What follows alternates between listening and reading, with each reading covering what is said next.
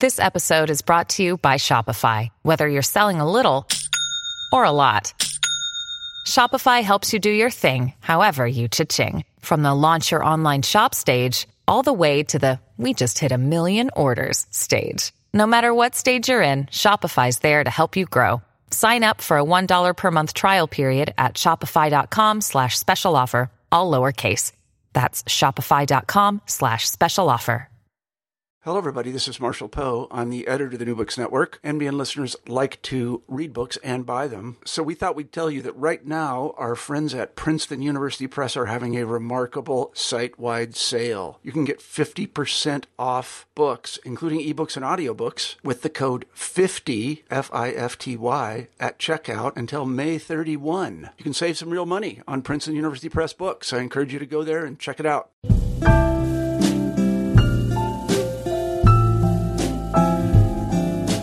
Welcome to another installment of New Books in Poetry's month-long celebration of the chapbook, Chapbookapalooza.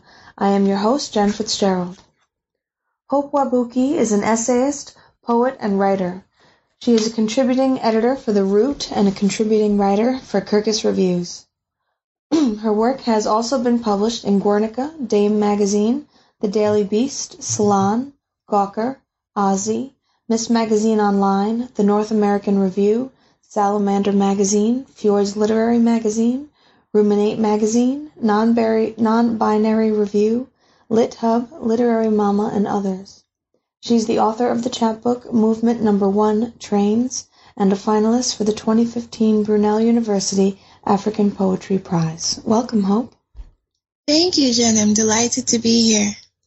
I think the best way to start this talk is for you to choose any three consecutive pieces from the collection and read them together. They are all so beautiful and fragmented that any grouping would be the catalyst for great conversation. Oh, thank you so much. Um, I love beginnings and I love endings, so it's a tough choice to uh, choose. Well, how about we read three from the beginning now, and then before we end, we'll read three from the end. That sounds great. I'll just read the first three, uh, three short ones. Sure. And when she waits, knowing it's coming by the movement of light across rusted metal, the dirty white tiles of tunnel wall, almost beautiful in the light sliding closer through darkness, approaching rumble and tearing, metal wheel against track, gears shifting, halt. In the loud echo still, vibrations pulsing. The only thing she imagines the sound she hears is breathing. On a clear day, rain, and tiny water bodies dropping down to meet larger water body, pulled wide and deep underneath silver bridge struts. This is when she looks up, raising hands to sky, and seeing blue shift slow to gray. She will remember how, when he first came here, he would hold the metal pole. She would hold his arm. Faces pressed against the window, they would wonder at the fall of water, the rising of the sudden changing. Sometimes, when she sits on the red plastic chair that is one among many alternating rows of yellow and red seats bolted to the inside walls of the train, she is not used to so much space below her, the lack of chair legs to support her weight.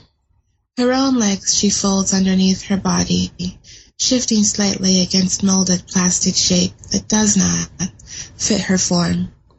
Thank you.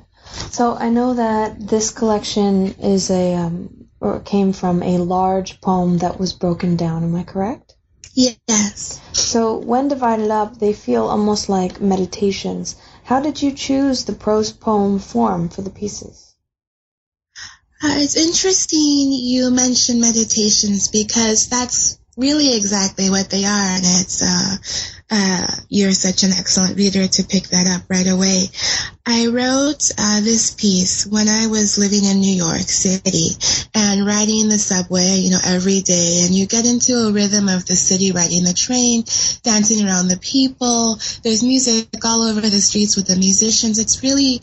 New York City has its own special rhythm, and I began to think of this city as a symphony as I would walk around and just within all this music.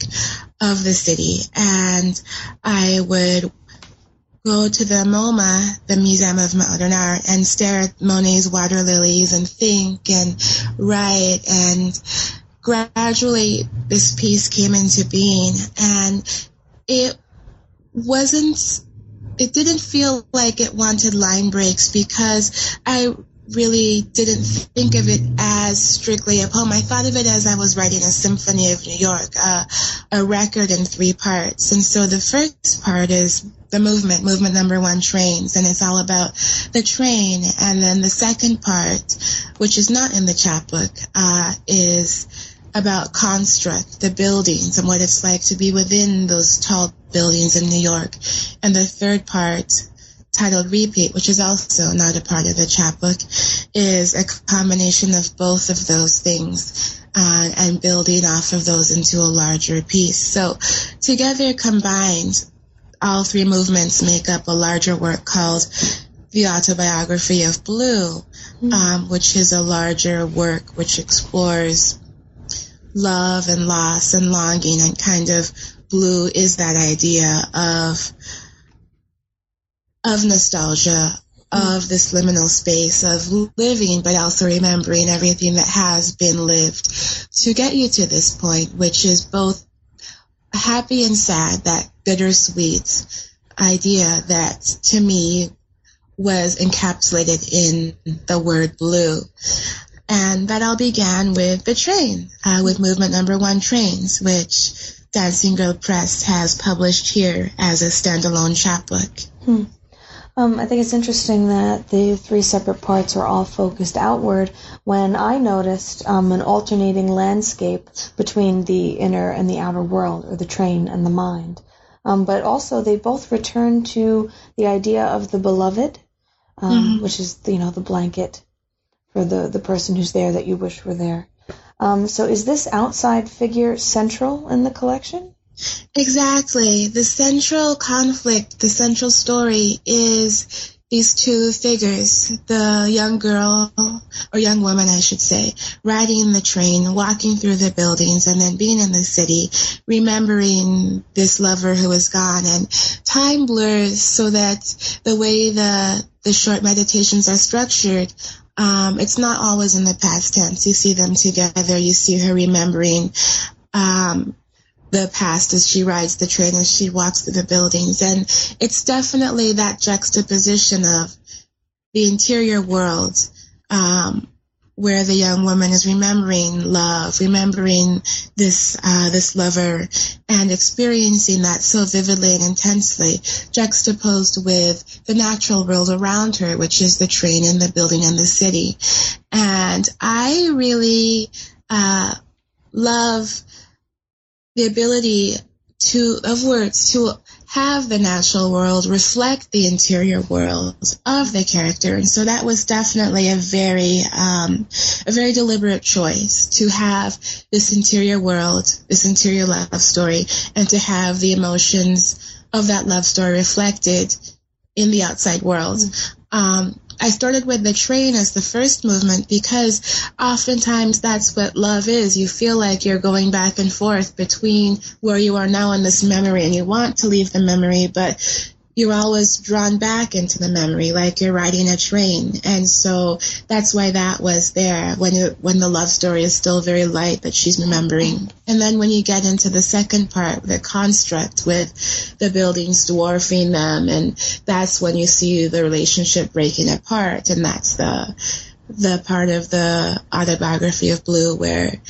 it really is the, the darkest. And then the third one, the repeat, is where you get both elements Um, melded together, which is perhaps the most realistic view of love. It's not all um, the rose-tinted glasses of happiness. It's not all the darkness of the breakup, but it's uh, it's everything put together.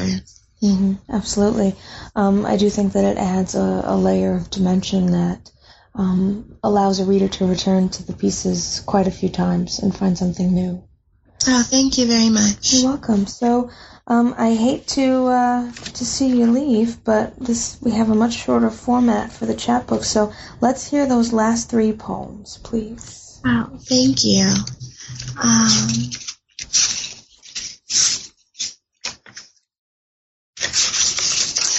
So we have here the last three meditations, and she's, the main character has been walking through the city, riding the train, remembering this lover and and the memories of him tie in with her experience of the city, of riding the train. And so uh, here she is coming out of that experience. Yet lately she is leaving her headphones inside her bag. She is not dancing. In the staring out of windows, she has grown tired of the rise and fall of breathing. She wants to place herself at the center and see everything still. Sometimes in the fall of rain, the city is a solid charcoal mass of ink, winter blue wild sky, yellow moon reflected onto silver lines she rides. She has trouble with transitions then, the separations in two. She would think, us, I, you. She would think, molecule, atom, particle.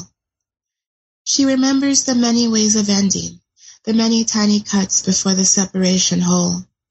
Or she would fall, suspended in watercolors, and rest there, growing cold and faded as the color from the city slid into the dark water to drown, pushing backward to form, to dark and light shapes silent against the sky.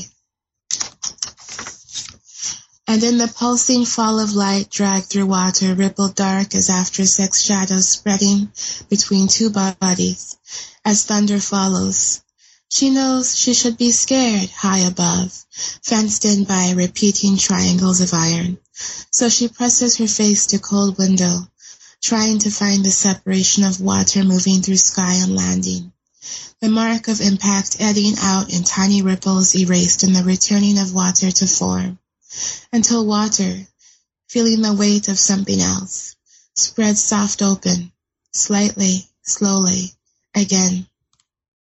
Thank you so much, Hope. Thank you, Jen. It's really great to um to get to spend this time with you and to talk about your work, and I look forward to the collection as a whole.